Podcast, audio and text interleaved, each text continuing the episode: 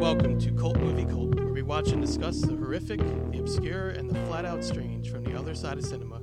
I'm Mark Dickerson. And I'm Jeremy Fink.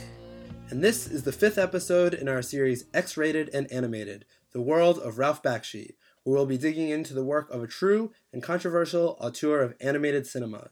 Today we'll be discussing Bakshi's final feature film to incorporate animation to date, the 4% on Rotten Tomatoes classic 1992's Cool World. I've got news for you, pal. I am not your ordinary doodle. I've been checking up on what these Noid dames have got going in the real world, and I want it! Don't you see? They're real. They've got power. When they touch something, they feel it. And when they taste something, they really taste it. And when they do it with a man, oh, they really do it. What can I say, sweetheart? I can't help you out in that department. All right, so we are going to discuss Cool World, and this is the last part of our Ralph Bakshi series. Uh, but first, we want to just go back a little bit, as we've done before, and talk about uh, a little bit of the in between and what we haven't really focused on uh, in episodes, but we want to just touch on because we are trying to look at Bakshi's career uh, as a you know complete thing. So uh, we want to discuss uh, at least touch on these other aspects. So after American Pop, which was the last film that we discussed, um, and that was very uh, I would say widely acclaimed film. Jeremy, I mean a lot. It was very well received. Well Probably, reviewed. maybe his best to Probably his best, his career, yeah. yeah. Most likely yeah. Um, so he made that film and then after that he made a couple other films that um, that seemed more in line with things he, he had already done. So he made hey good looking which is another kind of like uh, urban tale um, animated film. And then there was fire and ice which was him returning to uh, the fantasy elements that we saw in wizards and lord of the rings. So he made those two films. Um, he also he worked with apparently the Rolling Stones. I guess he did like a video for them. Apparently, Um, it was a very, from what I understand, he he did a music video for the Rolling Stones. It was a cover of a song called yeah Harlem Shuffle, and apparently it was a very um, problem-ridden shoot. Oh, really? Yeah, apparently the the Stones because half of it was live action and half of it was animated, Mm-hmm. and this was actually after a brief retirement, uh, a, br- a brief hiatus in Bakshi's career, and you know an offer from the Rolling Stones is hard to turn down. But Yeah. there was some live action stuff that they had to shoot, and they only had one day, and the Stones turned up late. And Bakshi apparently, right? yeah, go figure. and apparently, because they turned up late, Bakshi ended up actually putting some of his own money into this music video, Hmm. um, which they were also on a very tight deadline because they wanted to get it done in time for, I believe, the Grammys. Mhm. So, so it was kind of a nightmare shoot, but still, you know, for Bakshi, Yeah. too good of an opportunity to turn down. Oh, I'm sure. Um, and he did go on to work with other artists. Apparently, he worked with David Bowie. Um, uh, incorporate. Well, it was with the film we're going to talk about, Cool World, um, and that was apparently really well received. Apparently, the music, the, the soundtrack for Cool World was very well received. A lot of people gave it accolades, um, but the film itself, different story, which we're about to get into. But uh, so he did that, and he also he returned, uh, which I found interesting, to Mighty Mouse, uh, the New Adventures. Uh, it was a new series. He had worked on the older Mighty Mouse uh, in the '60s, I believe, uh, when he was working with uh, you know Terrytoons and, and that part of his career. So he returned there as a supervising director and was overseeing that show. Um, and that was that only lasted a year, '87 to '88. Um, and then apparently he um, he was in a period of depression around this time. He was not. Uh, there was a lot of you know there was a lack of support uh, for his personal projects, i.e. you know Hey Good Looking and the fantasy film uh, Fire and Ice probably wasn't you know the, the blockbuster he was he was hoping for there. So he had some setbacks um, and I guess a little bit of a dry period.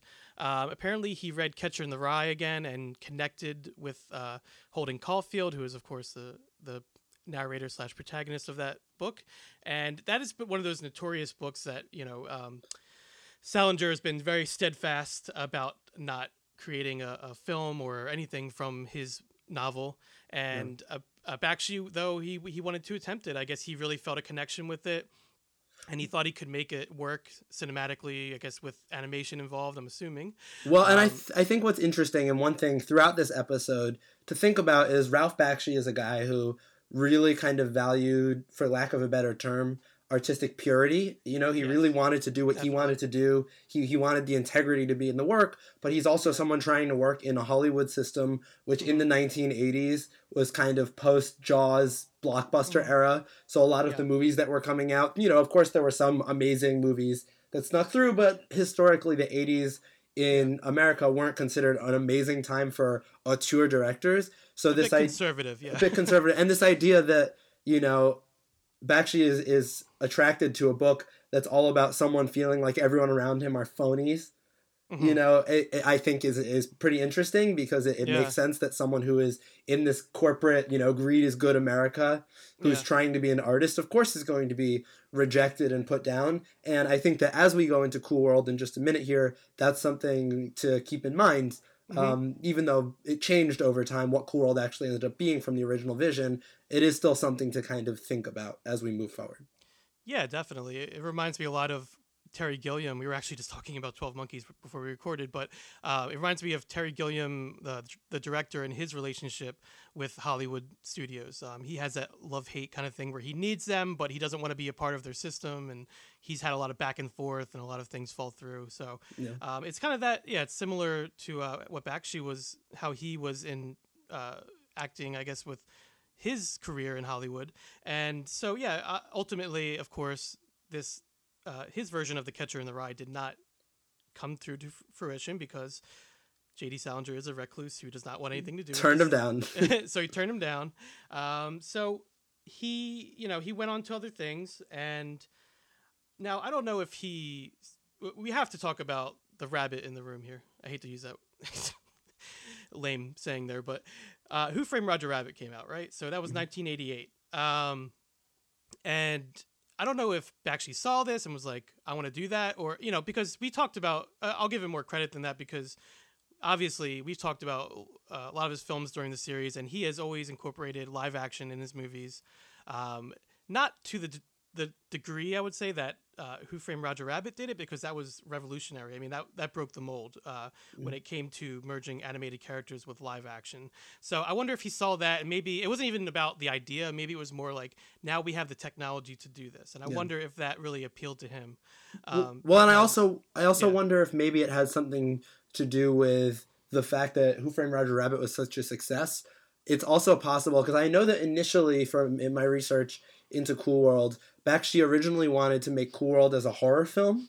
Yes, which Um, is very it, it- wasn't Yeah. kind of as we'll get into the story in a minute, but it has some definite parallels to Who Framed Roger Rabbit. But initially, it was supposed to be tonally very different, and Yeah. I'm wondering if that maybe had something to do with some studio interference, where he already actually might have already had this idea for Yeah. this live action animation combo, and then the Mhm. success of Who Framed Roger Rabbit allowed him to get the money he needed to make this. I'm sure um, that, yeah. So so it's a right. combination, Mhm. yeah. Because Bakshi, he- I, I, I, from everything we've learned about him and have seen so far, he seems to be an original who wouldn't just do a project to capitalize on or copy Yeah. another project. I, my personal opinion is. It, this Mhm. probably came more from the, the the parallels probably came more from the studio people and less Mhm. from Bakshi himself. Right. Who Framed Roger Rabbit? That film is uh, basically a noir Mhm. with, you know, detective story with these animated characters in it. And I think in a certain way he was trying to do the same thing, but with horror. Uh, Yeah. Because his, his original idea for the for this film for Cool World, or I don't know what it was called at the time, but his original idea was uh, very much a horror film, and it was Yeah. you know almost like a straight horror film, but except it had that animation element to it. So it's you can see a lot of parallels there. Yeah. But um, we'll go into uh, Cool World now. We'll talk about that, and we'll go into a little bit what the actual story ended up being for it. So uh, right off the bat, I just want to say that this movie is very 90s. Very nineties, yes. From the music to the wardrobe to the actors, um, you get a very young Brad Pitt there, uh, one of his first roles, uh, and he's he plays a character with a pretty uh, tragic backstory. Yeah. one so of the one of the main characters. Yep. But we can go into yeah. You want to just cover what the the basic plot is of this film? Yeah, so Cool World is a 1992 American live action animated thriller fantasy film, so many genres, uh, directed by Bakshi and starring, as we mentioned, Brad Pitt, Kim Basinger, and Gab- Gabriel Byrne. And it tells the story of a cartoonist who finds himself in the animated world he thinks he created and is seduced by one of the characters, a comic strip vamp who wants to be real. And as we mentioned, there's also the Brad Pitt character who is a 1940s uh, soldier with PTSD from World War II who gets Mm-hmm. Into war, yeah. yeah he returns from the war and gets into a pretty horrific motorcycle accident in which his mother is killed and somehow in the course of that accident ends up in this cartoon world which is referred to as cool world which kind of runs parallel to the real world and then almost Mm-hmm. 50 years later the cartoonist played by Gabriel Byrne finds his way into that world which he believes he's created but apparently has already been existing for all these years ahead of time and he's Yeah. just channeled it into his work So it's a little vague, but apparently, so in the within the film, uh, Cool World is supposed to be a comic book, I believe. yes Although at first it almost seems like a cartoon, I guess because you are watching it play out in animation. Maybe that's why it feels like that. Hmm. Um, but also the way he you see him at the drawing board sketching and stuff like that, it seems like it's going to be a cartoon. But in re- so in reality of the film, it's actually this uh, very successful comic book series. Um, but they never really explain like what kind of series it is. There's a lot of uh, vagueness around what Cool World actually is. Um, it's definitely impressive as a as a world, as an actual location for the film. I you know I think it's um it has all those Bakshi elements in it, the seediness, the un, you know the underground urban uh urbanness, I guess you would say. Yeah. Uh, the this you know the seedy characters and everything. I think it's very Bakshi, um, which makes a lot of sense. Um, and you do get like a sense of, of of what the world is, but it just I feel like they never fully explain explain. You know, I feel like it's very uh, a little disjointed, and I think that's part of the reason maybe this movie doesn't work completely. Yeah. Um, but anyway, so um, before we go into the film, I just want to talk about like a personal thing with this movie. Um, uh, not really that personal, but just yeah, my my reaction. We're it, getting deep guess. here, Mark. Yeah. deep with Cool World. Yeah, no, it's uh, nothing like that. It's just one of those movies. Um, I just want to talk about it because I, I don't know if you had the same feeling, and maybe not with this movie because you're uh, a little bit younger than me, Jeremy. But um, it was Cool World was one of those movies that seemed really like dirty and forbidden to me as a kid. Like I remember trying to sneak down like downstairs or like sneak peeks at the TV when it was on. Like if my parents had had it on and they happened to be showing it on TV or something. Um, like I had obviously no idea who Ralph Bakshi was at the time. All I know was like I saw this, you know, what, what looked like a crazy movie with wall to wall animation in it. Um, so it's interesting because it appeals to kids for its animation, but it's very much an adult film. Um, in some ways, almost more than some of his other films. I mean, Wizards uh, comes to mind, but like, you know, as far as being like that was his family movie. But yeah, this is a very you know adult film. It deals with adult things. Um, and this one was actually not written by him um, as well. The writers of this are Michael Grais and Mark Victor. And I looked them up. At a, like the most notable thing that I saw was Poltergeist. They had written, which is pretty. Well, actually, I guess maybe a little bit similar. Yeah, actually, things, you mentioned coming it. out the TV and stuff. Yeah. Yeah. Um, so a little bit similar, but yeah, it's um they deal with a lot of looks like a lot of paranormal and horror type things. So it kind of makes sense, and especially with uh, Bakshi's original idea for this. But so they they were the writers, and Bakshi was the director, and he took the reins and had a vision for the film, which of course got screwed up by the studio because that's what happens to him, and to many auteurs, I'm sure. You know, when they get when they get put into that Hollywood studio system, you know, it's it's hard to fight for what you want. It's hard to you know maintain your integrity. And we, as you said, Jeremy, I mean, when I think of Ralph Bakshi, I think of integrity. I think of an auteur, someone who does things his own way. Um, so I'm sure he clashed. Uh, even more than we know, even more than we read about. I'm sure there was so many uh, battles behind the scenes of this movie. Yeah, Um, and, and and as we mentioned, like uh, Terry Gilliam before, like th- this is this is a thing that kind of happens over and over again. And interestingly, as I kind of mentioned before, uh, you know, I said we should try to keep the idea of Ralph Bakshi fighting against the studio system, and you know this idea of people in suits who are making money decisions to influence creativity. And to get into the meat and bones of the story a little bit, kind of the villain in this story is a really classic femme fatale um, played by Kim Basinger. I thought actually pretty well. Yeah. Um, I thought I thought she was actually maybe the highlight of this film in terms of yeah. performance. Um, but her character's name is literally Hollywood, like Holly space Wood. Wood, I believe right. spelled H O L L I and then W O U L D. Well, Um, the tagline for this is Hollywood if she could. Wait, what is it? Hollywood if she could. Yeah, and, she will. And she will. Yeah, and she will. Uh, s- yeah. but- So, but no, she classic, was- yeah. Yeah, she was pretty good. Cla- yeah, classic femme fatale. Um, But- although apparently, apparently, according to Bakshi, Kim Kim Basinger was partly to blame uh, for what ended up happening with the film. But we'll go into that when we get Yeah. to the end of this. Yeah. But what I, what I was getting to though is I think just the and this this decision might have come from the writers. I'm not sure, but I think just naming the villain of this film Hollywood, you know, I I, I think that Bakshi in going with that decision and running with it kind of isn't. I mean, maybe it's just a play, maybe it's just a cutesy kind of, you know, posh noir thing. But I also think there's a certain you know truth to it that clearly the enemy to Ralph Bakshi is Hollywood at this point. It's it's these people who are You know, I didn't Pulling even apart- make that. Didn't even make that connection, Jeremy. yeah, and, and you know, and you think about what she does over the course of the Wow. movie, and, it, it's That's the great, kind of yeah. thing where you know she it's the glamour and she Mhm. it's the seduction, but and she wants to she wants to be real and like Mhm. but like it is it, it does run these weird kind of parallels with the the Hollywood studio system and this fight that Bakshi might be having where he knows he should resist, but it's just too glitzy and beautiful, but Mm-hmm. ultimately is. yeah, ultimately the temptation or whatever Mhm. it is kind of ruins who, a man who's trying to have integrity. Mhm. Um, Yeah, and So- she, sh yeah, that's really interesting. I, I honestly didn't even think of that until right now until you said that. Um, that's really cool though. Uh, I wonder if that was that play there um, with Yeah. behind the scenes. But anyway, so yeah, you mentioned her character Hollywood, and I find her an interesting character. I mean, she's she's pretty one note, um, but Mhm. I, I find characters that are so driven by one thing, I find them interesting. So I did, I I thought it was pretty pretty interesting. Um, so her main goal is basically to have sex with a human because in this world, so it's pretty much established that you know humans do exist, and these animated characters or these cartoons or comic book characters, whatever you want to call them, also exist in Cool World. So for her to merge with that world, which she so desperately wants to, the quote unquote real world, she would have to have sex with a human.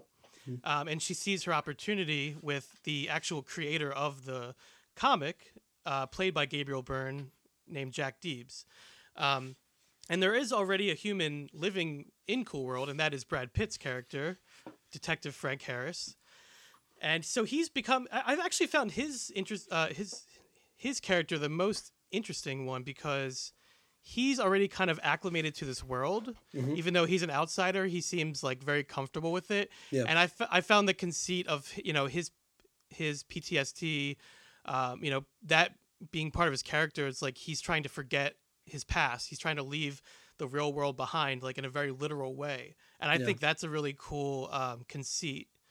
Not Yeah. to use the word cool so much, but no, but no, um, but that's an interesting point because in the same way that you know the Hollywood character is trying to run away from her circumstances and Mhm. she's trying because she sees the grass is greener in the real world. yeah, the Frank character, uh, the detective played by Brad Pitt, Yeah. he sees the cool world as Mhm. You know a, a, safe space that he can live in, that he can Yeah. kind of put behind the horrors of the real world. So, yeah, so like he has his role there. He's a t- detective there, and he's doing his thing. And yeah, it's there's a, definitely a parallel between him and uh, Hollywood's uh, aspirations. I would say. Yeah. well, and I think the uh, the the cartoonist character, um, what's his name? It's totally escaping me. in the in the film, it's Jack. Jack. Jack, yeah, the cartoonist character Jack. He, um, I, one thing that is worth noting, which kind of doesn't really get hit on that much, interestingly, Mm-hmm. is that he starts the prison in jail on a murder charge. Yeah. They, It kind of gets brushed over, they- but did they gloss over that, or did they, I miss something? No, they kind of gloss over it a little bit. Okay. But I think what's interesting is even even he clearly has something that he's kind of running from. Yeah. So so it is it is it, it is set up really nicely. Yeah, with those three characters, like they, you know, and that's part of when we talk about this film had a lot of potential. I think there are lots of elements in it that are very interesting. Uh, uh, to keep using that word, I, I, you know I'm trying to think of a different word, but Mhm. it's it's a fascinating in a way. Um, the different aspects of the film, um, but yeah, I think part of what makes it not work, and I'll, I'll go into this a little bit later too. But I think the characters, um, particularly Jack, the creator of the comic, I mean, he's he uh, in a sense is supposed to be the central character here.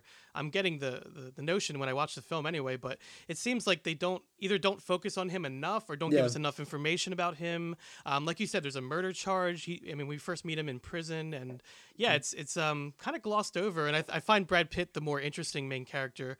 Um, although I see why they had to have this other, you know, the creator involved. But yeah, um, I think that's part of maybe what doesn't work about the film is that maybe they don't spend enough time on certain elements or certain aspects of the plot, maybe or characters. What How'd you feel about that? Yeah, I feel like I, I I mean no pun intended, but I feel like this movie was kind of a sketch. Um, Ooh, for that's good. yeah, that's good, right? That's pretty good. But this, this movie is kind of a sketch for something that could have been more refined. Um, it just kind of felt like there were a lot of interesting ideas that at play, but none of them uh, were really leaned into. Which, as we noted, the backstory of this originally Bakshi had something kind of totally different in mind, and because of studio pressure, and it ended up being a lot more Roger Rabbit esque. You know, a lot more of this mystery with, and and I think that ultimately, uh, it to me feels like a too many cooks in the kitchen kind of situation Yeah. where there were be, there were a lot of ideas being thrown at it from a lot of different places and I think that Bakshi maybe just lost his patience with it. I do know that at one point um, you know, he had hired a bunch of animators to do background characters and basically told them just have the characters do whatever that you want them to. I just want them to be moving around Yeah. doing weird things the whole time. So it Uh-huh. does seem like Bakshi kind of hit his wits end with this movie. Yeah. It, it, it doesn't feel like yeah, it doesn't feel like this one was one he passionately saw Mm-hmm. all the way through and fought till the very end to make perfect. It kind of felt like he was on a contract and Yeah, he did yeah. his best, but he also wasn't gonna push himself past his own Mm-hmm. limits to make this great. Exactly. Like there is still that edginess to it. Mhm. There is that edginess to the characters. I, I feel like, um, and and as we said, like the world, the cool world itself as a world is a, you know, it's a very familiar territory for Bakshi. It's sleazy, it's seedy, um, and certainly deals with themes that we've seen him explore before. And there is a little bit of the edginess to the characters, I think. Um, and I think that's what it makes what makes it different from uh, the more wholesome characters we saw portrayed in Who Framed Roger Rabbit and other films like that. And I think that's another aspect is like what made could have made this movie really, really try not to use the word cool, but it could have made it really cool um, if you know these aspects or elements were explored a little more deeply, Push which. I'm sure Yeah. Bakshi wanted to. Yeah. So, uh, you know, we'll get right to it. Like, you know. This one is not known for being a box office smash, um, as we alluded to with the Rotten. Rotten Lost a lot of money. Yeah. Yeah, it's actually known for its very uh, storied and troubled production history, and for being a bomb basically when it was released in theaters. Um, and for people following Ralph Bakshi's story as a filmmaker, which obviously is what we're doing here, uh, it is a fascinating turn, I would say, like in the traje- trajectory of his career.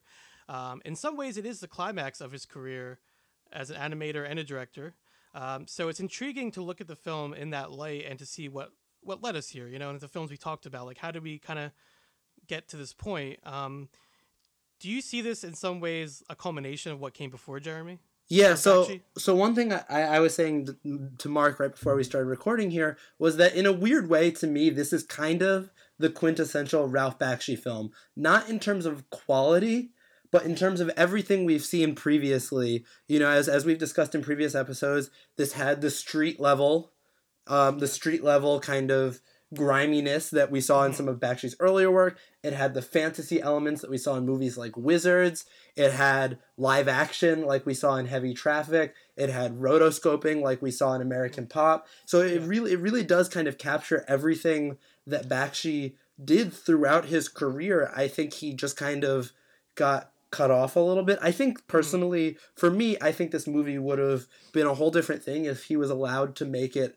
R rated. Yeah. This was a PG 13 movie that Mhm. was set in what should have been an R rated world. And I Yeah. think because of that, it kind of didn't feel like a, a more edgy. It, to me, this didn't feel really any more edgy than Who Framed Roger Rabbit. Um, I, I mean, I think Who Framed Roger Well- Rabbit might be a PG, but it's that was in the days Mhm. when PG and PG thirteen. Actually, I don't even know if I don't even know if PG thirteen existed when Who Framed Roger Rabbit came out. Um, I believe it did. Yeah. Or 'cause did I think, just um, yeah. Temple, uh, in Temple of Doom was the first PG thirteen, I believe, which it came out before that, right? Or no, actually, you know what? That came out eighty nine. So Yeah, You might be right. Yeah, I, th- I think it was right around then. so it was PG probably. Yeah. Yeah, Who Framed Roger Um, Rabbit was PG. Right. Okay. So yeah, like you said, this is P. So Cool World is PG thirteen, and you can really feel Bakshi holding back from going truly wild. Like you know, we've seen him doing in some of his other films. I mean, Mm-hmm. his very first film, Fritz the Cat, was X rated. Yeah. Uh, you know, and he's he had uh, there's many stories of him fighting with the studios about ratings and things like that. So this one, yeah, it feels almost kind of uh, I don't know, limp. It's like yeah, no, you that's know, a good word for it. That's, that's a perfect that- word for it. Yeah. yeah, it doesn't have that oomph to it that uh, his other films have, and so the you know there's lots of reasons for the failure and of this film. You know, looking back in hindsight, you can kind of see it there. So as we alluded to a couple times now, this movie Cool World was originally sold as a hard R animated slash live action horror film, and I find this original pitch pretty pretty fascinating. So the original um, pitch that Bakshi gave was uh, so it was about a um, uh, basically a cartoon character, I guess comic strip character. I'm not sure exactly what it was. That was uh, was birthed when a human and a animated character got together, and she seeks revenge, trying to kill her father.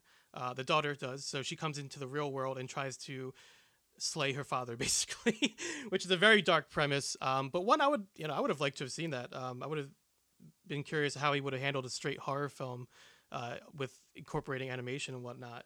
Yeah. Um, but I, I, could see once- it being really scary. Like yeah, really, really like scary. disturbingly yeah. scary. Yeah. Yeah. Um, but uh, I think once, Ki- mostly when Kim Basinger came on board, w- was attached to star in the film, I think that's when things started to change. Um, and I think her in the studio probably had talks, most likely without actually even in the room. I mean, who knows? But uh, about the kind of reaction that the movie would generate. Um, and um, you know, I think it just kind of went from there, and it started to soften, and the film became PG thirteen rated, and that you know, I don't think it's what Bakshi was going for. so there's a lot of missed opportunities uh, with the film, um, but you know, it, it could have been like a real. I don't think you know. Would it have ever been Who Framed Roger Rabbit? Definitely, I don't think so. No. Um, would it have been a success? Who knows? Uh, would it have been an interesting cult film? Yes, I think Yeah. it would be. Um, we consider a cult film because it is under the radar and all these different aspects. Um, but it, you know, I don't find it a successful cult film, but Yeah. it could have been. Yeah. Mhm. Instead, instead it's just kind of eh. You know, it's like, like it's I said, it's eh. a note in a it's it's a, a weird note in an amazing career. You know, exactly. it- yeah. it- it- it's, a- it's, an interesting important. way to yeah, to leave off. Yeah. it's important because Bakshi made it. It's Right. it's not important because of the film. There are some Mhm. interesting things happening in the film though. One thing that I would really like to note is so because um you know it was this half animated, half live action world, you would think that all of the sequences taking place in the cool world itself, the animated version of this world, all the backgrounds would be animated. Um, but actually, for some of the backgrounds, what they did is they drew backgrounds and then printed them so they were 12, 13 feet tall.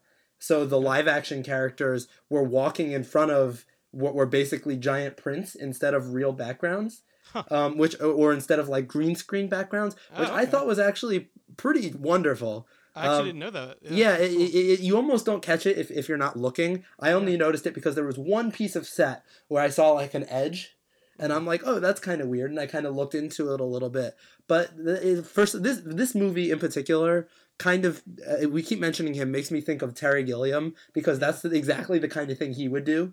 You know, like a printed, weird, surreal background that you could go for some kind of realism, but instead you just acknowledge the artifice that film is in and of itself, particularly Mhm. something where animation is incorporated.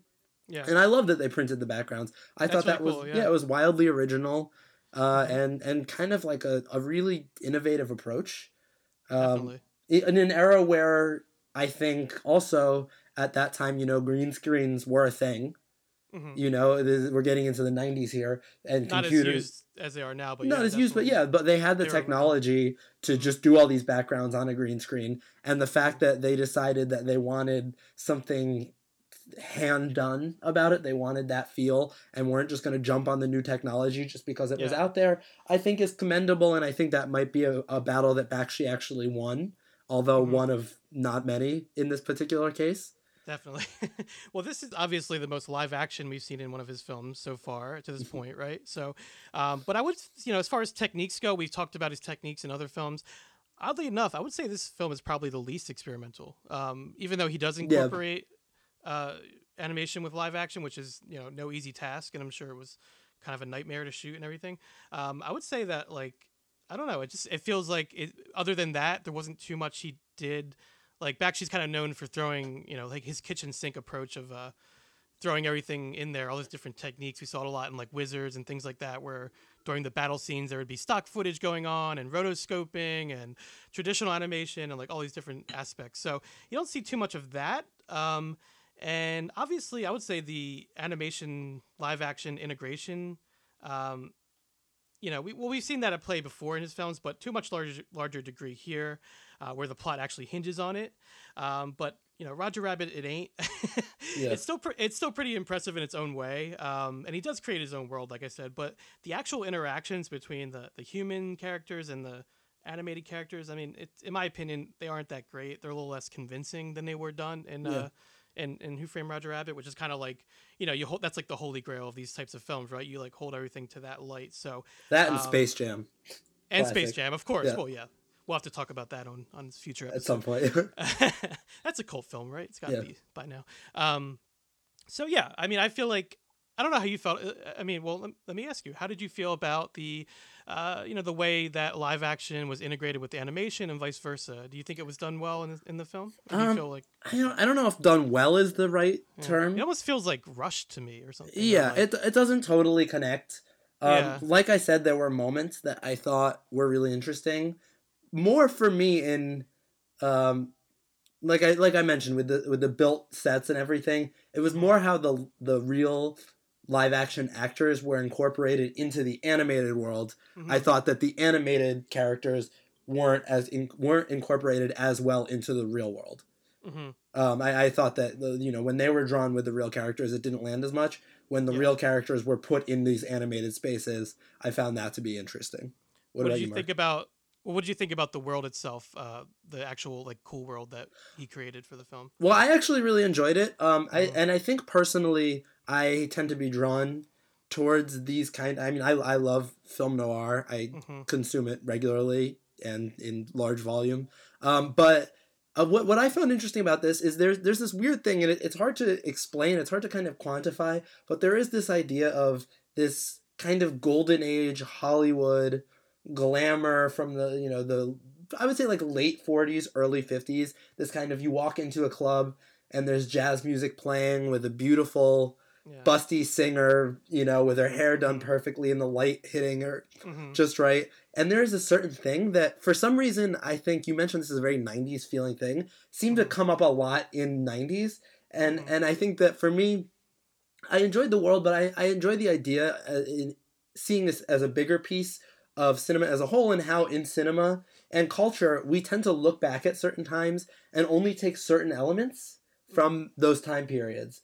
And I, and I thought it was interesting the particular um, elements that this film chose to pull out of its source material. The Marilyn Monroe thing, Yeah. you know, the the jazz music, the Mhm. the color palettes, the cars. It, it was it- like like I, I Yeah. liked the world, but I liked the the curation of the world more than the world itself. I think.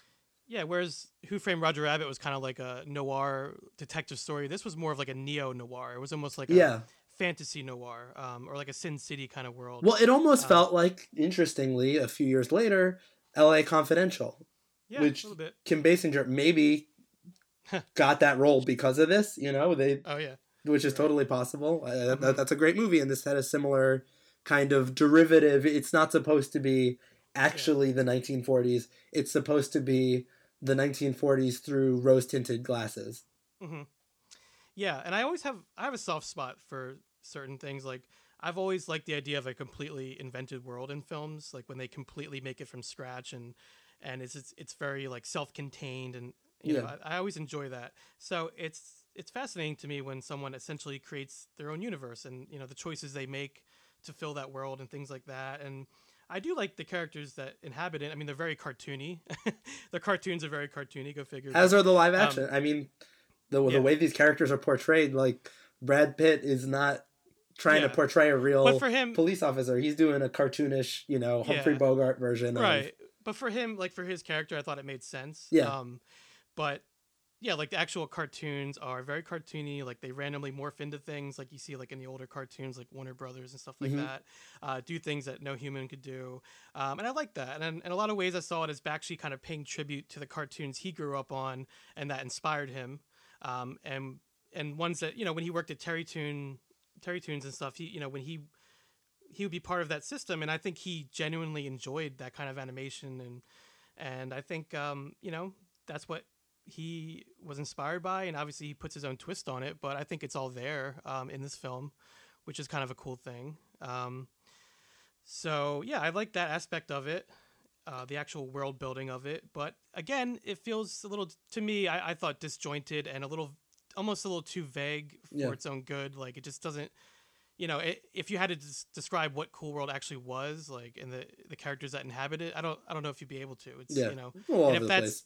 Yeah, and if that's part of, you know, an issue with the script, like the screenplay, or if that's the producers or who, the studio, who knows? Who I knows? mean, yeah, it was a it while could be ago. anyone, but um, it was a while ago. It was. ninety two. I mean, Eh, So- at this point, you know. yeah, no, no, I'm saying, yeah, definitely. It- Um, so, Um, Mark, any favorite moments or closing notes? closing notes. Um, favorite moments. Let me think. Um, I don't know if any moments stuck out. Really, it was just like, yeah, I don't know if there's any moments that stuck. out. yeah, which is I- I- fair. I, you know, oddly enough, for this film, which is weird, like uh, because I talked about when I was a kid, and I remember this being on TV, like seeing commercials for it and things like that. Oddly enough, the trailer for this film always stuck out to me, and I Mhm. think part of the reason is because when you, well, part of it's you know I was a kid and I would see this trailer and be like, what is this? You know, like this looks so awesome, and uh, you know, and and just the way the the film was portrayed in those trailers. Um, as we know, sometimes trailers aren't, you know, they, they lie to us a little bit. Oh, to, a little bit, yeah, a little bit. forthcoming. So, uh, so to me, I remember the trailer more than anything, and I just remember the feeling like that trailer gives you. Like this is gonna be a really kind of like dark, like cool, gritty. Uh, Who Framed Roger Rabbit, which is what I think he set out to make, but ultimately not really what the film became. Um, did you have any moments that, that you enjoyed with the film? Um, I mean, yeah, there were little moments here and there. I, I think I really enjoyed the backgrounds. Like Yeah, the both the- backgrounds are great. Yeah, like yeah, like like, like, elements of the film are, are Yeah. interesting. Yeah, like it is hard to just pick one specific moment and say, "Oh, that was so great." Um, Yeah. Well, one thing that I did like was kind of the transition when the the the Holli Would character turns into a real person. I thought that was oh, done that was kind of- cool. Yeah, that I was, cool. That was something in the trailer too. Like they showed that part in there, and I, I liked how yeah they did that with the uh, kind of cutting back and forth, like the kind of jump cuts of of him, Yeah. them being cartoon and then being human. That Yeah, so cool. I thought that was interesting. One thing Yeah. that it, it wasn't even in the movie, but that I just thought was so wonderful was apparently in the promotion for this movie they Oh, made I, a- I want to talk about this. yeah they made a gigantic cutout of the Holli Would character and Right. had her sitting on top of the Hollywood sign. Uh, which which shows that apparently you know Paramount obviously believed in this film's Yeah. eventual success because you wouldn't just do that if you were like, oh this this thing's gonna bomb, you know. So, I, you know, as a publicity stunt, that's huge. And Mm-hmm. it's wonderful. It's wonderful. It's Eh, fucking eh, you brilliant. up- Pardon my French. Did you but- look up um pictures of it? Did you look up? any? Yeah, yeah, it's great, and and I would highly recommend um looking it up if you have the chance because it's it's hysterical. It's, It's like also- it's so surreal. It's hyster- it is very surreal, and it's hysterical that it angered so many people too. Yeah, people were like were all furious. the local residents were like, "What are you doing?" Like, Which is please- is funny to me personally. yeah. and- and Like, first we live off- in Hollywood. Yeah, yeah. So first off, this sign was huge. Like we're not talking about like a little tiny like like this this sign was about as big as one of the letters on the Hollywood sign. Um, which I wonder as as my background in addition to movies is also graphic design. And I have a feeling it would probably be really hard to see what it actually is from far away. So people are probably just like, "What's that thing on top of the D in the Hollywood sign?" Um, but also, if you live in Hollywood, you have to. I would imagine. I mean, like I live in New York, and you don't. You don't. You hit a point where you don't question weird promotional things coming into your life after a while. So I find it very bizarre that anyone would be even slightly upset by a Hollywood film doing the most classic Hollywood promotion you could Mhm. possibly imagine. Um, yeah. So I, I think it's wonderful, personally. Yeah, and again, Holli Would is uh, sort of a, a fascinating character. I mean, I think maybe she wasn't handled great in the within the film, but Mm-hmm. she's. I saw her as like kind of like a Jessica Rabbit. Rabbit. go back to Yeah. Who Framed Roger Rabbit again, but kind of like a Jessica Rabbit. Rabbit if she was completely let loose, like yeah, you know, literally just all she wants is to get laid. Um, yeah. so, or like a, a Rita, you know, yeah, uh, kind of like that. or not Rita. Um, I just totally blanked on that. Rita Hayworth. What's the movie? A Gilda. Yeah, Gilda, like okay, a I- Gilda I know character. A I know what Rita. you're talking about. that. That's right. Yeah, and no, I had the actress right. No, yeah, like a Gilda character. Yeah. Any classic, you Mhm. know, Hollywood noir Yeah, femme fatale. She she fits right in there. and and you feel her longing too. Like there's a, a line actually noted here. Is she said when they, you know, she Holli Would's talking about humans and how she wants to feel the power that a human feels, and Mm. she says when they touch something, they really touch it. You know, it's, so s- there are aspects of this film that I think are worth exploring. Uh, you know, and I think maybe in another. Who knows? Maybe Ralph Bakshi, you know, he's pretty old now, but maybe he can still tackle something uh, like this. But um, I, and I do want to leave just on one other anecdote because I found this interesting um, regarding his uh, Bakshi's fight with the studio. Um, so there's this character uh, Frank Mancuso. Well, he's a real person, but Frank Mancuso Jr. Um, he is kind of known for he's not doesn't have the best reputation in Hollywood, and he was a producer on this film. And apparently, Ralph Bakshi was almost fired and sued by Frank Mancuso because he punched him uh, in the nose after he told him this film was being changed. So uh, that just shows you, but it also shows you how Bakshi, you know, how fiery he is, how passionate he is. Um, and he just doesn't give a damn. Like he just, you know, he, he really wants what he wants. But I mean, I think ultimately in the end, he had to concede and give in to the studio because he just didn't have a choice at, at a certain point. Um, so he gave in to the studio and to the star because apparently um, Basinger, you know, as good as she is in this movie, she was expecting something very different. And there's a really uh, funny quote um, when Bakshi's talking about this. I don't have the exact quote in front of me, but he's discussing what Kim Basinger, as an actress, thought this film was going to be, uh, and she said something along the lines of, "I want." I want sick children in hospitals to be able to watch Cool World, and Which he's- is so absurd. And it was pretty much like this. It ain't that movie, you know. this ain't it. Like, have you, know? se- have you seen anything I've made? Exactly. You know, it's like, like it's just completely clueless. So I, um, I found that pretty funny, and that kind of sums up like what you know what how the main actress and the studio was viewing the film and how Bakshi was viewing it. So two completely different uh, personalities and and uh, you know and and uh, what's the word I'm looking for? Um, philosophies, I guess, um, for this film. So in direct conflict with each other. indirect conflict, uh, especially when he punched him in the nose, which is great. Um, so, this film was a failure, as we discussed. Um, and I'm sure Bakshi took it pretty hard because he was coming out of a slump before this, and I'm sure he thought this would be something, you know, and he put a lot of work into it, as he always does. And it came out and kind of just flopped. And so we'll talk about a little bit uh, just after this film what he went on to do. Uh, not too much. He went on to, uh, uh, I guess, immediately following this was the the next thing he did was a short-lived animated series for HBO called Spicy City, which, from what I've seen, shares a lot thematically with Cool World, the actual like look and feel of it. Um, and he had that for I think it's only six episodes or something like that. It's it's one season. Um, it did not get renewed. Uh, I think I read into that a little bit, and eventually HBO wanted to change that. So he ran into the same issue where someone was trying to control his work, and so he left. And he all but left Hollywood, and now mostly uses his art artistry skills to paint. He does a lot of painting now. Um, and one other thing I wanted to touch on was the film Last Days of Coney Island, which was uh, as of 2019 when we were recording this, the last film that Bakshi has created himself and made. It's a short film, uh, and he, this is interesting because um, so in 2013, Bakshi launched a Kickstarter campaign. Very new thing, obviously, and he was able to obtain funding for this film. Uh, Last Days of Coney Island was something he had in the in the back of his head for a long time, something he wanted to make for a long time. And the actor uh, Matthew Modine was actually cast in the film, and he was a longtime Bakshi fan apparently, and he came you know when he came across the Kickstarter, he helped he helped get some momentum to it. So it was released on Vimeo in 2019, Last Days of Coney Island, and I have seen the film and I actually really enjoyed it. Um, I it was it was actually when it came out uh, was when I saw it, so I don't remember it you know verbatim or anything, but it's very Bakshi. Um, you know, because I was a little worried using newer technology. Uh, it's still traditionally animated, but he finished it using digital technology and newer technology, which for him was great. Yeah. um, and there's a great quote about that. Actually, I want to read very quickly here. Um, he's quoted as saying, uh, "The animation is probably higher quality than anything I ever made at a cost so low it's embarrassing." Everything I used to do in my old movies that required hundreds of people and huge salaries is now done in a box. It took 250 people to make Heavy Traffic. Now I'm down to five. I kiss the computer every morning. Yeah. So, obviously, mm. happy that it didn't take as long and that he didn't need as much manpower and he was able to complete this film. And I think it's worth checking out, especially if you've gone on this journey with us.